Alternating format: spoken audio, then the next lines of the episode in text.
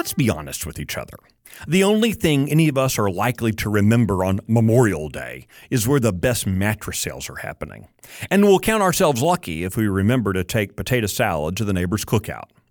Otherwise, the last weekend in May is just three days of self indulgent merrymaking. It's supposed to be something more. I'm Michael Quinn Sullivan with a reflection on life and liberty.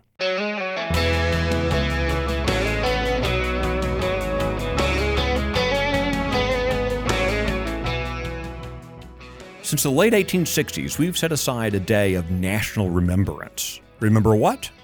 exactly. To justify our national forgetfulness, we smugly, and yes, correctly, assert that our rights to life, liberty, and property are endowed by God. Yet, we gloss past the stark reality that securing those rights has fallen to men and women willing to battle enemy forces intent on destroying the glorious experiment in self governance. We have lived in the liberty their ultimate sacrifice made possible. We have slept easily at night under the protection of men and women who stand willing to give up their lives for us. Frankly, remembering those sacrifices is kind of a buzzkill. How are we supposed to enjoy a party with such somber thoughts running through our heads? It's just easier to forget. This callous approach to Memorial Day is just another symptom of our national disregard for the daily work of self governance and preserving liberty.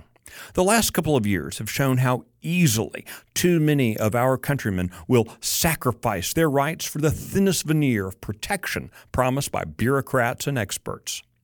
It is undoubtedly easier to enjoy a beer and burger in the backyard than to reflect on the sacrifices made on our behalf often before we were ever born, by men who would only be known as the uncle who died in the war. Yet reflect, dwell, and consider we must.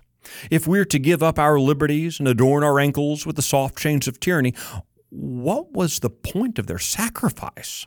Did they die for a lost cause or to give us the opportunity to be better, to be more? The best way to ensure their sacrifices have meaning is to keep daily fighting for our republic. The greatest memorial to those honored dead is to ensure self governance continues strongly into the next generation.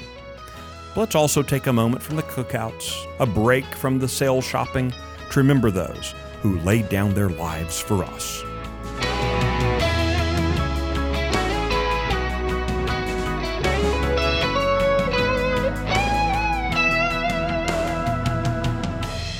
If you like today's Reflections podcast, be sure to subscribe, rate it, leave a review, and encourage your friends to listen.